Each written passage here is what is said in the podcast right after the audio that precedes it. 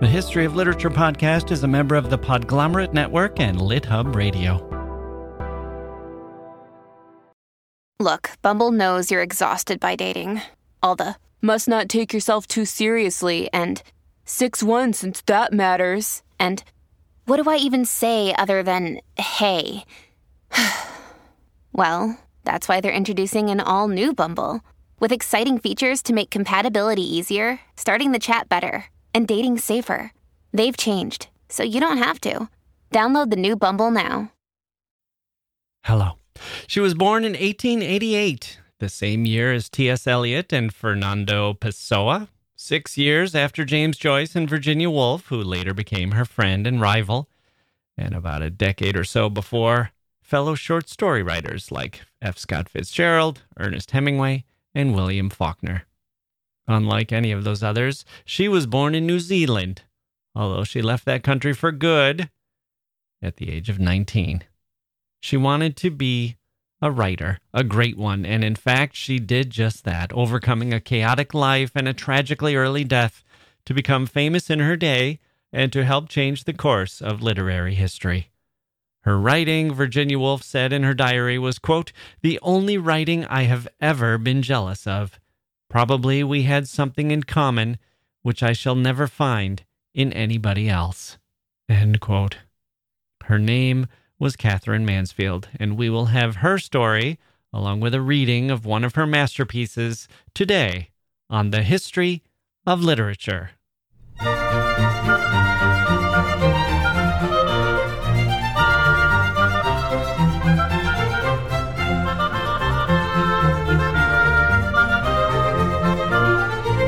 Hello, everyone. Welcome to the podcast. I'm Jack Wilson, here to be your guide for the day. Katherine Mansfield, a New Zealander.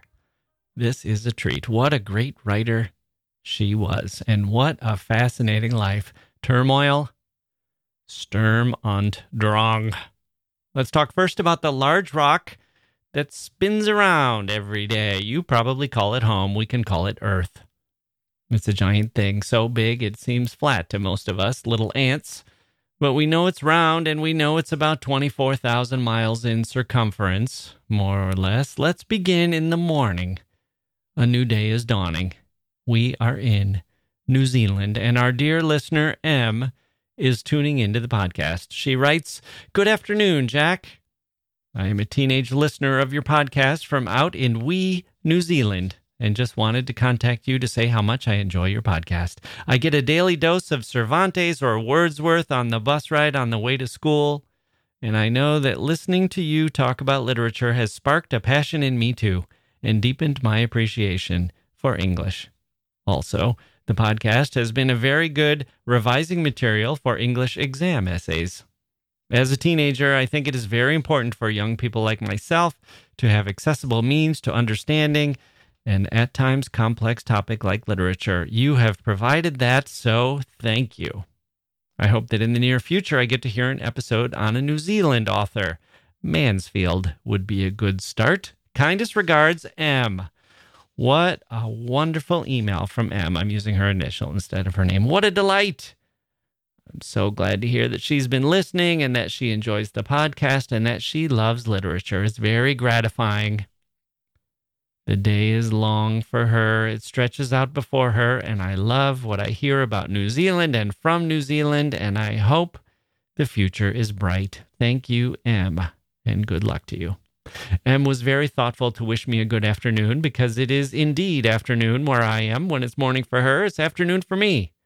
That's how this planet works, as it spins and spins and turns its different faces toward the sun. I'm here in the early afternoon. The morning is behind me. The afternoon and evening stretch ahead. Life is good here. I've got literature too. Very excited to be talking about Katherine Mansfield today. She's an old favorite of mine. Let's keep traveling. Onward to the east where the sun is setting. Another listener is sending us an email as well. This is from our friend, listener Blanche, who writes from Israel. Dear friend Jack, she says, a month ago you sent me a very friendly and encouraging message. I am an American living in Jerusalem, Israel, as you know, and thank goodness for the ceasefire with Hamas. My family and friends here are all well. I am enjoying today your program about William Wordsworth and his poetry. I heard of your sponsor of the book, A World on the Wing, so I am sending you pictures of the birds that are living in my garden. I will be 95 years old on July 1st, and I hope to continue listening to your clear voice and knowledgeable program. Well, a little choked up. Thank you, Blanche. It is wonderful to hear from you, and happy birthday. It's evening where you are in this whirlwind trip around the planet that I'm taking in my mind, where you and Em and I are all connected, all listening at once, all of us enjoying life at a different time of day. Those birds of yours are wonderful. They like to fly as well, soaring overhead and looking down at us and keeping us humans in perspective. Many thanks to you for your email, and I hope you have a wonderful, wonderful day. You have made my day a special one, full of big smiles at the pictures of your birds in your garden. So thank you for that. Let's move on to Katherine Mansfield. She was successful artistically, very successful and well regarded. She was an excellent writer, and she moved things forward around the same time that James Joyce and D.H. Lawrence and others were moving the short story forward. This is the era of writers in English who saw what fiction and short fiction in particular could do. Joyce was developing his theory of epiphanies, which he put into practice in The Dubliners and in The Dead in particular. All of these writers in English suddenly had Chekhov stories in translation as a model. We will hear one of Mansfield's stories, or part of it, later in this episode. And you'll hear for yourself how it explores humanity in a brief span of words. It has a kind of pregnant ambiguity where we readers take up the mystery along with the characters.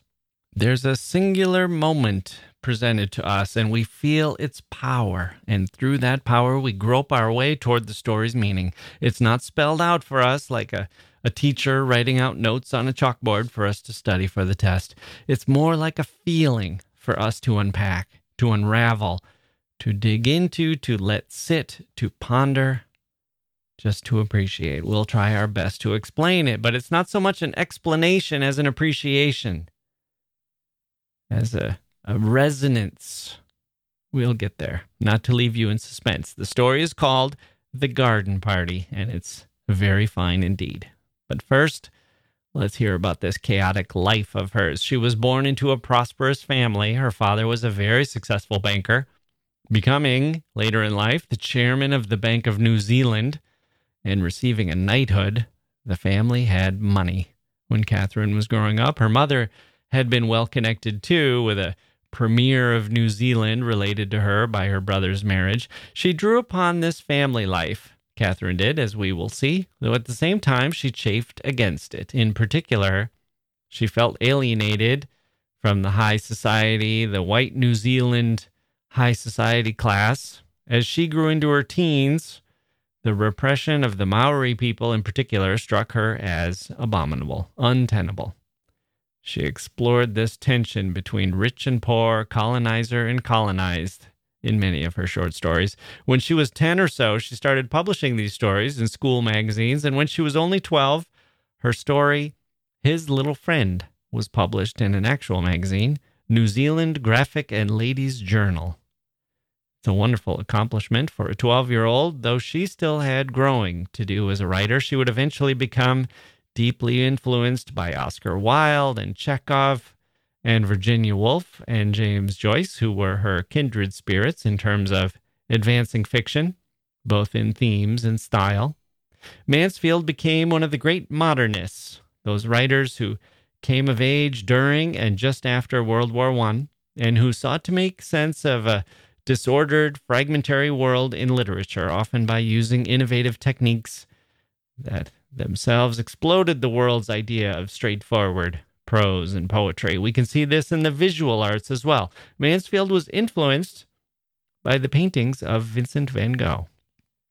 No, those paintings don't look like photographs, but in a way they are truer than a photograph.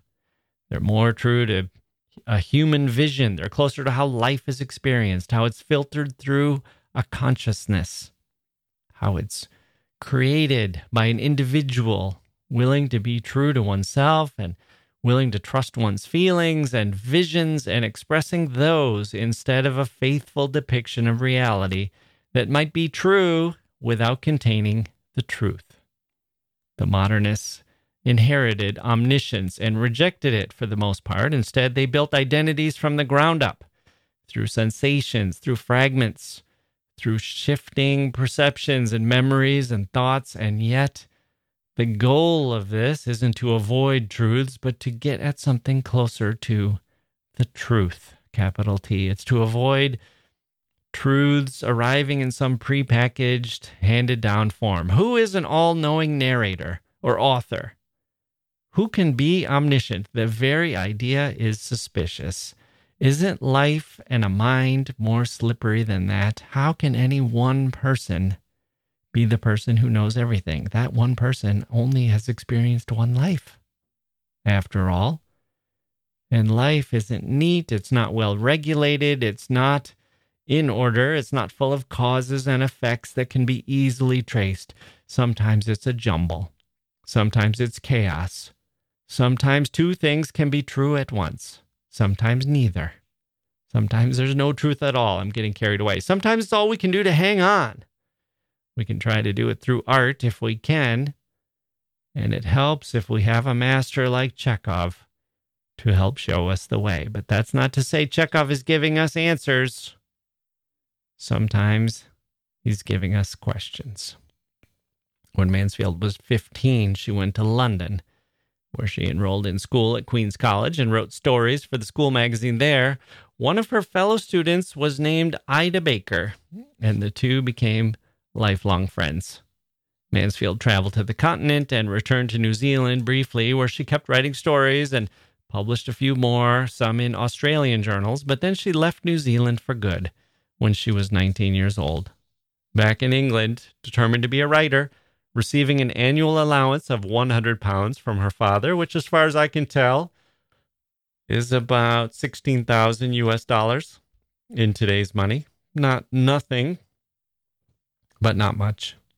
She fell in with the bohemian crowd in her impoverished state. For a period of about a year or so, she barely wrote, or barely published anyway.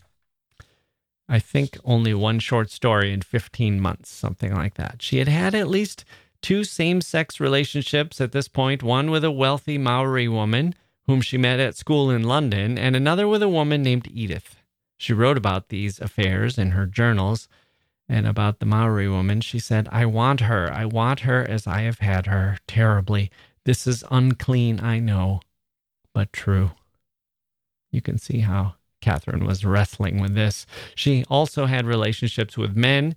She went after a man named Arthur, and when that didn't work out, she had an affair with Arthur's brother, a musician named Garnet Trowell. After she became pregnant with Garnet's baby, she quickly married a singing teacher named George Bowden, who was 11 years older than her, only to leave him immediately after the wedding, before the two even spent a night together. She was living with her old friend, Ida, at that point, when her mother decided that things needed to be straightened out. Katherine was 21. Her mother made some plans, made some arrangements. She sent Katherine to a spa in Bavaria, a Bavarian spa, where Katherine, unfortunately, had a miscarriage. The mother arrived, blamed all the problems on Katherine's lesbianism, disinherited her, and left. Abandoned, Katherine turned to her journals for solace and to the works of Anton Chekhov, and she began writing her own fiction again. Her work from this period is so close to Chekhov that she's been accused of plagiarizing one of his stories. She started writing articles for a socialist magazine at this point. She had another affair with a woman named Beatrice, and she wrote a bunch of short stories about Germans, whom she encountered when she was in Bavaria and before and after in this Bavarian spa. She published that in a short story collection. In 1910, she submitted a story to an avant-garde magazine called Rhythm, which was edited by John Middleton Murray, one of those figures who seems to pop up everywhere and seem to know everyone and was passionately devoted to literature, but was also hated by a lot of people in the literary community. Even his ostensible friends had a tendency to satirize him in their works. Anyway, Murray asked Mansfield to submit something darker, and she did. And the two of them started having an affair. They were on again, off again for the next 7 years, and they were finally married in 1918. It was her second and last marriage. For him, it was the first of four. John Middleton Murray's magazine was in debt, and Mansfield used her father's allowance to help save it, but that didn't work ultimately. Instead, the project went under. They started up a new magazine, and this, we're talking about small, kind of small potatoes here, people. It's the kind of era where Murray published, at one point he published Mansfield's collection of short stories in an edition of 100 copies. And eventually those sold enough that they brought out another edition of another 100 copies. It's the world of Ezra Pound and D.H. Lawrence and Ford Maddox Ford and Leonard and Virginia Woolf and T.S. Eliot. They were publishing in small numbers for a small group, just for the people who got it, other writers, some fans, not for big numbers. And yet, these are the names that have come down through history. These are the people who were onto something. Mansfield was one of them. She had yet another affair with a French writer, and she had a big disruption in her life when her younger brother, Leslie, was tragically killed while training in preparation for service in World War I. He was explaining to some soldiers how to throw a grenade, and the grenade went off and killed him. 2 years later, Katherine was diagnosed with tuberculosis. Not quite 30, she now began a period of deep nostalgia for New Zealand. She missed her brother. She missed her home. She resisted the idea of going to a sanatorium to help her recover from tuberculosis or fight off the worst of its effects. And she couldn't return to New Zealand because of the disease, and she fell into a depression. She and Murray were together and apart. It seems like the two of them couldn't stand being in one another's company and also couldn't stay away from each other. She and Murray and Ida, her old friend Ida, all went to Switzerland to try to recover. She only had a few years left to live, Katherine did, but it was here in Switzerland that she wrote some of her best work, including the story we're going to hear today, The Garden Party. She died after running up a flight of stairs. Her lungs hemorrhaged and finally gave out. She was 34 years old. So what do we have? What do we have left? Her fiction, of course. Her reputation has only grown since her death. She was an important writer in that Bloomsbury modernist tradition and in the feminist tradition. In New Zealand, she was hugely influential. There's something like 10 schools named after her. I want to make my own. This is her quote. "I want to make my own country leap in the eyes of the old world," end quote. And that is what she did. Let's hear some of that leaping now. Leaping in the particular way of a modernist short story writer. We will take a break, then pick up in the middle of that story, read it to the end, then we'll discuss what it means and why it's effective. Here's what you need to know from the first part of this 1922 story, the part that we're not going to read. This is a well-to-do family in New Zealand. They're planning a garden party. It's a beautiful day, the roses have come out, and the family is comfortable. They have cream puffs being delivered and a cook who's prepared to make everything else. Men arrive to put up a marquee. This is going to be grand. And then the daughter Laura learns of an impoverished neighbor who has died, and her instinct is that the garden party will be canceled. The family disagrees. The second half of The Garden Party after this.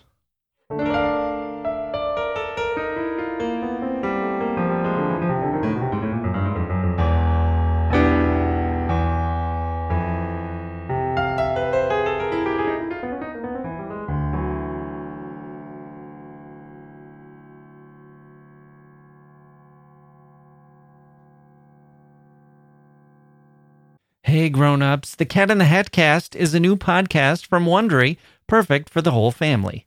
Join the Cat in the Hat and your favorite Dr. Seuss characters as they get whisked away on a new adventure every week. Fish dreams of creating his very own polite and quiet podcast. That is, until he gets a surprise visit to his Fishbowl podcast studio from the Cat in the Hat himself. And it becomes very clear that the cat has other plans for the podcast, and those plans are the opposite of quiet. The cat may be disruptive, but it turns out he's also a great help to get Fish out of all kinds of predicaments. Bursting with music, silliness, and rhymes, the Cat in the Hat cast encourages us all to find fun that is funny in every episode. Sing along to new favorite songs, try your luck at Titanic tongue twisters, have some fun with wondrous wordplay, and most importantly, bring your family along for all of the adventures in the Cat in the Hat cast.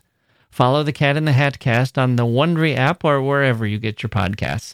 You can listen to the Cat in the Hat cast ad-free right now by joining Wondery Plus in the Wondery app or Wondery Kids Plus in Apple Podcasts.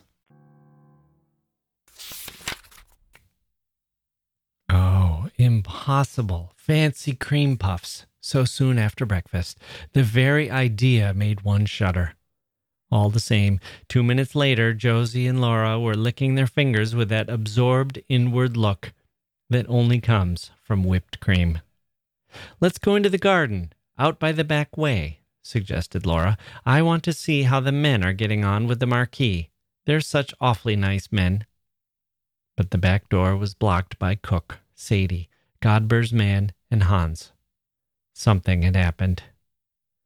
"Tuk, tuk, tuk," clucked Cook like an agitated hen. Sadie had her hand clapped to her cheek as though she had toothache.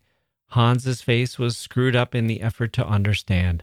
Only Godber's man seemed to be enjoying himself. It was his story. "What's the matter? What's happened?" "There's been a horrible accident," said Cook. "A man killed." "A man killed? Where? How? When?"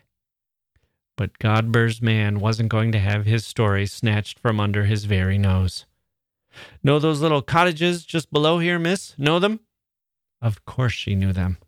"Well, there's a young chap living there, name of Scott, a carter. His horse shied at a traction engine, corner of Hawk Street this morning, and he was thrown out on the back of his head. Killed." "Dead." Laura stared at Godber's man. "Dead when they picked him up," said Godber's man with relish. "They were taking the body home as I come up here."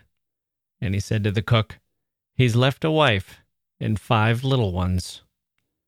"Josie, come here." Laura caught hold of her sister's sleeve and dragged her through the kitchen to the other side of the green baize door. There she paused and leaned against it. "Josie," she said, horrified, "however are we going to stop everything?" "Stop everything, Laura?" cried Josie in astonishment. "What do you mean?" "Stop the garden party, of course." Why did Josie pretend? But Josie was still more amazed. "Stop the garden party? My dear Laura, don't be so absurd. Of course we can't do anything of the kind. Nobody expects us to. Don't be so extravagant." "But we can't possibly have a garden party with a man dead just outside the front gate." That really was extravagant, for the little cottages were in a lane to themselves at the very bottom of a steep rise that led up to the house. A broad road ran between. True, they were far too near. They were the greatest possible eyesore, and they had no right to be in that neighborhood at all. They were little mean dwellings painted a chocolate brown. In the garden patches, there was nothing but cabbage stalks, sick hens, and tomato cans. The very smoke coming out of their chimneys was poverty-stricken. Little rags and shreds of smoke, so unlike the great silvery plumes that uncurled from the Sheridans' chimneys. Washerwomen lived in the lane, and sweeps, and a cobbler, and a man whose house front was studded all over with minute bird cages. Children swarmed.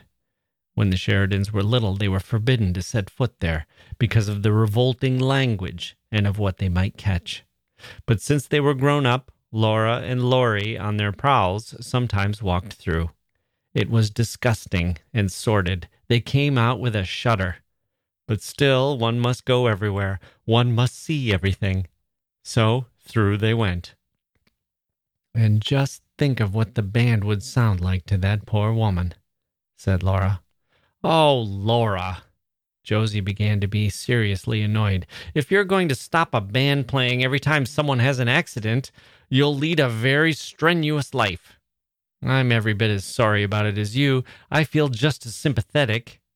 Her eyes hardened. She looked at her sister, just as she used to when they were little and fighting together. You won't bring a drunken workman back to life by being sentimental, she said softly. Drunk? Who said he was drunk? Laura turned furiously on Josie. She said, just as they had used to say on those occasions, I'm going straight up to tell Mother. Do, dear, cooed Josie. Mother, can I come into your room? Laura turned the big glass doorknob. Of course, child. Why, what's the matter? What's given you such a color? And Mrs. Sheridan turned round from her dressing table. She was trying on a new hat. Mother, a man's been killed, began Laura. Not in the garden, interrupted her mother. No. Oh, what a fright you gave me. Mrs. Sheridan sighed with relief and took off the big hat and held it on her knees. But listen, Mother, said Laura. Breathless, half-choking, she told the dreadful story. Of course, we can't have our party, can we? She pleaded. The band and everybody arriving, they'd hear us, Mother. They're nearly neighbors. To Laura's astonishment, her mother behaved just like Josie. It was harder to bear because she seemed amused. She refused to take Laura seriously. But, my dear child, use your common sense. It's only by accident we've heard of it. If someone had died there normally, and I can't understand how they keep alive in those poky little holes, we should still be having our party, shouldn't we? Laura had to say yes to that, but she felt it was all wrong. She sat down on her mother's sofa and pinched the cushion frill. Mother, isn't it terribly heartless of us? She asked. Darling! Mrs. Sheridan got up and came over to her, carrying the hat. Before Laura could stop her, she had popped it on. My child, said her mother, the hat is yours. It's made for you. It's much too young for me. I have never seen you look such a picture. Look at yourself. And she held up her hand mirror. But, Mother, Laura began again. She couldn't look at herself. She turned aside. This time, Mrs. Sheridan lost patience, just as Josie had done. You are being very absurd, Laura, she said coldly. People like that don't expect sacrifices from us, and it's not very sympathetic to spoil everybody's enjoyment as you're doing now. I don't understand, said Laura, and she walked quickly out of the room into her own bedroom. There, quite by chance, the first thing she saw was this charming girl in the mirror, in her black hat trimmed with gold daisies and a long black velvet ribbon. Never had she imagined she could look like that. Is Mother right? She thought, and now she hoped her mother was right. Am I being extravagant? Perhaps it was extravagant. Just for a moment she had another glimpse of that poor woman and those little children, and the body being carried into the house. But it all seemed blurred, unreal, like a picture in the newspaper. I'll remember it again after the party's over, she decided, and somehow that seemed quite the best plan. Lunch was over by 1:30. By 2:30, they were all ready for the fray. The green-coated band had arrived and was established in a corner of the tennis court. My dear, trilled Katie Maitland, aren't they too like frogs for words? You ought to have arranged them round the pond, with the conductor in the middle on a leaf. Laurie arrived and hailed them on his way to dress. At the sight of him, Laura remembered the accident again. She wanted to tell him. If Laurie agreed with the others, then it was bound to be all right. And she followed him into the hall. Laurie! Hello! He was halfway upstairs, but when he turned round and saw Laura, he suddenly puffed out his cheeks and goggled his eyes at her. "My word, Laura, you do look stunning," said Laura. "What an absolutely topping hat." Laura said faintly, "Is it?" and smiled up at Laurie, and didn't tell him after all. Soon after that, people began coming in streams. The band struck up, the hired waiters ran from the house to the marquee. Wherever you looked, there were couples strolling, bending to the flowers, greeting, moving on over the lawn. They were like bright birds that had alighted in the Sheridan's garden for this one afternoon, on their way to... where? Ah, what happiness it is to be with people who all are happy, to press hands, press cheeks, smile into eyes. "Darling Laura, how well you look." "What a becoming hat, child." "Laura, you look quite Spanish. I've never seen you look so striking." And Laura, glowing, answered softly, "Have you had tea? Won't you have an ice? The passion fruit ices really are rather special." She ran to her father and begged him, "Daddy, darling, can't the band have something to drink?" And the perfect afternoon slowly ripened, slowly faded, slowly its petals closed. Never a more delightful garden party, the greatest success, quite the most. Laura helped her mother with the goodbyes. They stood side by side in the porch till it was all over. "All over, all over, thank heaven," said Mrs. Sheridan. "Round up the others, Laura. Let's go and have some fresh coffee. I'm exhausted. Yes, it's been very successful, but oh, these parties, these parties. Why will you children insist on giving parties?" And they all of them sat down in the deserted marquee. "Have a sandwich, Daddy dear. I wrote the flag." "Thanks." Mr. Sheridan took a bite, and the sandwich was gone. He took another. "I suppose you didn't hear of a beastly accident that happened today," he said. "My dear," said Mrs. Sheridan, holding up her hand, "we did. It nearly ruined the party. Laura insisted we should put it off." "Oh, Mother." Laura didn't want to be teased about it. "It was a horrible affair all the same," said Mr. Sheridan. "The chap was married, too. Lived just below in the lane, and leaves a wife and half a dozen kiddies, so they say." An awkward little silence fell. Mrs. Sheridan fidgeted with her cup. Really, it was very tactless of Father. Suddenly she looked up. There on the table were all those sandwiches, cakes, puffs, all uneaten, all going to be wasted.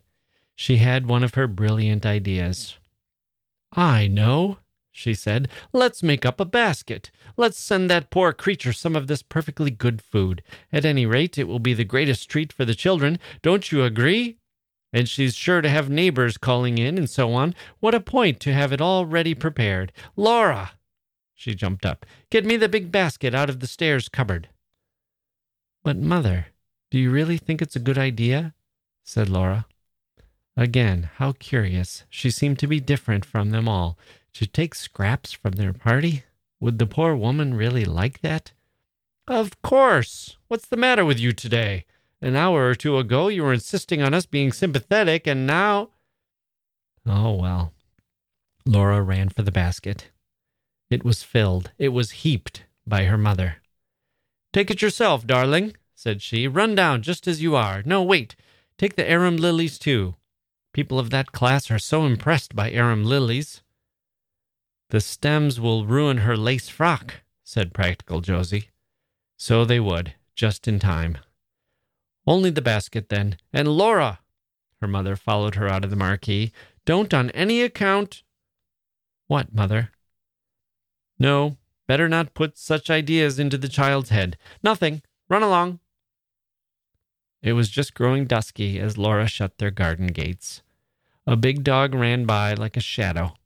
The road gleamed white, and down below in the hollow, the little cottages were in deep shade. How quiet it seemed after the afternoon. Here she was going down the hill to somewhere where a man lay dead, and she couldn't realize it. Why couldn't she? She stopped a minute, and it seemed to her that kisses, voices, tinkling spoons, laughter, the smell of crushed grass were somehow inside her. She had no room for anything else. How strange. She looked up at the pale sky, and all she thought was, yes, it was the most successful party. Now the broad road was crossed. The lane began, smoky and dark. Women in shawls and men's tweed caps hurried by. Men hung over the palings. The children played in the doorways. A low hum came from the mean little cottages. In some of them there was a flicker of light, and a shadow, crab-like, moved across the window. Laura bent her head and hurried on. She wished now that she had put on a coat. How her frock shone, and the big hat with the velvet streamer. If only it was another hat. Were the people looking at her? They must be. It was a mistake to have come. She knew all along it was a mistake. Should she go back even now? No. Too late. This was the house. It must be. A dark knot of people stood outside. Beside the gate, an old woman with a crutch sat in a chair, watching. She had her feet on a newspaper. The voices stopped as Laura drew near. The group parted. It was as though she was expected, as though they had known she was coming here. Laura was terribly nervous. Tossing the velvet ribbon over her shoulder, she said to a woman standing by, "Is this Mrs. Scott's house?" And the woman, smiling queerly, said, "It is, my lass." Oh, to be away from this! She actually said, "Help me, God," as she walked up the tiny path and knocked. To be away from those staring eyes, or to be covered up in anything, one of those women's shawls even. "I'll just leave the basket and go," she decided. "I shan't even wait for it to be emptied." Then the door opened.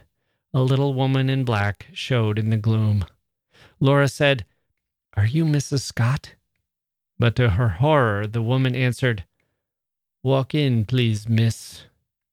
And she was shut in the passage. "No," said Laura, "I don't want to come in. I only want to leave this basket. Mother sent..." The little woman in the gloomy passage seemed not to have heard her.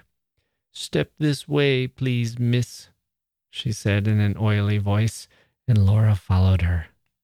She found herself in a wretched little low kitchen, lighted by a smoky lamp. There was a woman sitting before the fire. "Em," said the little creature who had let her in. "Em, it's a young lady." She turned to Laura. She said meaningly, "I'm her sister, miss. You'll excuse her, won't you?" "Oh, but of course," said Laura. Please don't disturb her. I only want to leave." But at that moment, the woman at the fire turned round, her face, puffed up, red, with swollen eyes and swollen lips, looked terrible. She seemed as though she couldn't understand why Laura was there. What did it mean? Why was this stranger standing in the kitchen with a basket? What was it all about? And the poor face puckered up again. "All right, my dear," said the other. "I'll thank the young lady." And again she began, "You'll excuse her, miss, I'm sure." And her face, swollen too, tried an oily smile. Laura only wanted to get out, to get away. She was back in the passage. The door opened. She walked straight through into the bedroom where the dead man was lying. "You'd like a look at him, wouldn't you?" said M's sister, and she brushed past Laura over to the bed. "Don't be afraid, my lass." And now her voice sounded fond and sly, and fondly she drew down the sheet. "He looks a picture. There's nothing to show. Come along, my dear." Laura came. There lay a young man, fast asleep, sleeping so soundly, so deeply, that he was far, far away from them both. Oh, so remote, so peaceful. He was dreaming. Never wake him up again. His head was sunk in the pillow. His eyes were closed. They were blind under the closed eyelids. He was given up to his dream. What did garden parties and baskets and lace frocks matter to him? He was far from all those things. He was wonderful, beautiful. While they were laughing and while the band was playing, this marvel had come to the lane. Happy, happy. All is well, said that sleeping face. This is just as it should be. I am content. But all the same, you had to cry, and she couldn't go out of the room without saying something to him. Laura gave a loud, childish sob. "Forgive my hat," she said. And this time she didn't wait for M's sister. She found her way out of the door, down the path, past all those dark people. At the corner of the lane, she met Laurie. He stepped out of the shadow. "Is that you, Laura?" "Yes." "Mother was getting anxious. Was it all right?" "Yes, quite." "Oh, Laurie." She took his arm. She pressed up against him. "I say, you're not crying, are you?" asked her brother. Laura shook her head. She was. Laurie put his arm around her shoulder. "Don't cry," he said in his warm, loving voice. "Was it awful?" "No," sobbed Laura. "It was simply marvelous. But Laurie—" She stopped. She looked at her brother. "Isn't life—" she stammered. "Isn't life—" But what life was, she couldn't explain. No matter. He quite understood. "Isn't it, darling?" said Laurie.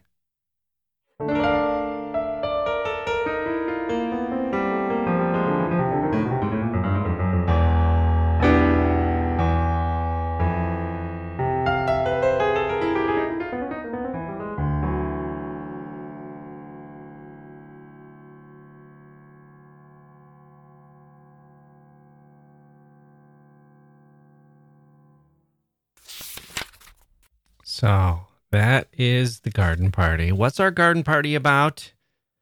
What's this story about? It's about class difference, of course. That's pretty obvious from the beginning. You can easily read the story as poor man dies, rich folks don't care, they get on with their party, they try to help, it goes wrong. But is that a little simple? A little oversimplified? Isn't that how life works? If the rich person died, would the poor person have stopped? The poor people, would they have stopped their party? Don't we all continue with our parties in spite of suffering elsewhere in the world all the time? We have to, right?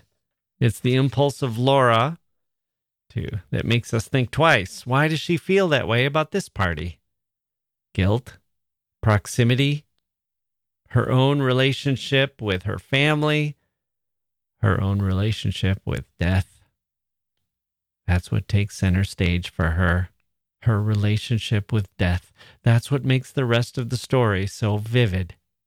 When she gets close to the death, she feels a moment of transcendence. We might expect her to feel something intense in that room, but our expectation would be that it would be fear or anger or futility or disgust. Instead, she feels happy. Let's add some context. This is much like Virginia Woolf, of course. That's another party being planned in Virginia Woolf with a death that haunts it. How do we celebrate anything when there's death nearby? And in 1922, how does one celebrate? How does one think of a family when World War I has just destroyed a generation of young people in such a senseless way? Katherine lost her younger brother, and she herself did not have long to live, and she knew it. And this story is the moment when that knowledge comes to the forefront. What's the first garden party, after all, but the story of the Garden of Eden, where knowledge is the key to everything, knowledge of what the world is really like for humans. It's got love and comforts and parties in it, but it also has sin and suffering and death. For Laura, death is not awful, and gathering to commemorate death is not awful. It's somehow, in some inexpressible way, simply marvelous. And here, her analysis breaks down. She can't explain it. She can't explain why. And yet her brother understands. Isn't life, she stammers. She's not talking about death. She's talking about life. And he can't articulate it either. This is where the genius of the author steps in, ironically, in knowing how to step back, how to get out of the way. There's no need to over-explain this moment or this mood. It's beyond words. It's beyond reason. It's a feeling. And Laura feels it, and so too does the brother, and so do we. And the brother simply responds with a question of his own. Isn't it? She begins, and he says, "Isn't it, darling?" The "isn't" in his question is italicized. Isn't it, darling? He knows. He knows what she means, and he calls her darling. We're all little humans on this big planet. We're nothing, and we came from nothing, and we're headed to nothingness. But we can feel that joy of the marvelous, which might mean contemplating death, because that's part of the experience too. And yet, even we puny humans on this giant planet that spins and spins and spins, we can connect with one another while we're here. We can sit in our garden in Israel and send pictures of birds to our podcasting friend in America just a few weeks before our 95th birthday. Our podcasting friend smiles and turns to the next email, which is from his teenage friend in New Zealand. All three of them are united in this brief moment, crossing the world, crossing time, finding one another in this brief but powerful connection. We can connect. We can't find words for it, not always, but we can feel the majesty and marvel of life, and we can share that understanding, and we can call each other darling. That's being human. It's not a godlike power. It's not omniscience, and it can't solve every problem in the world. But sometimes it's as good as we can do.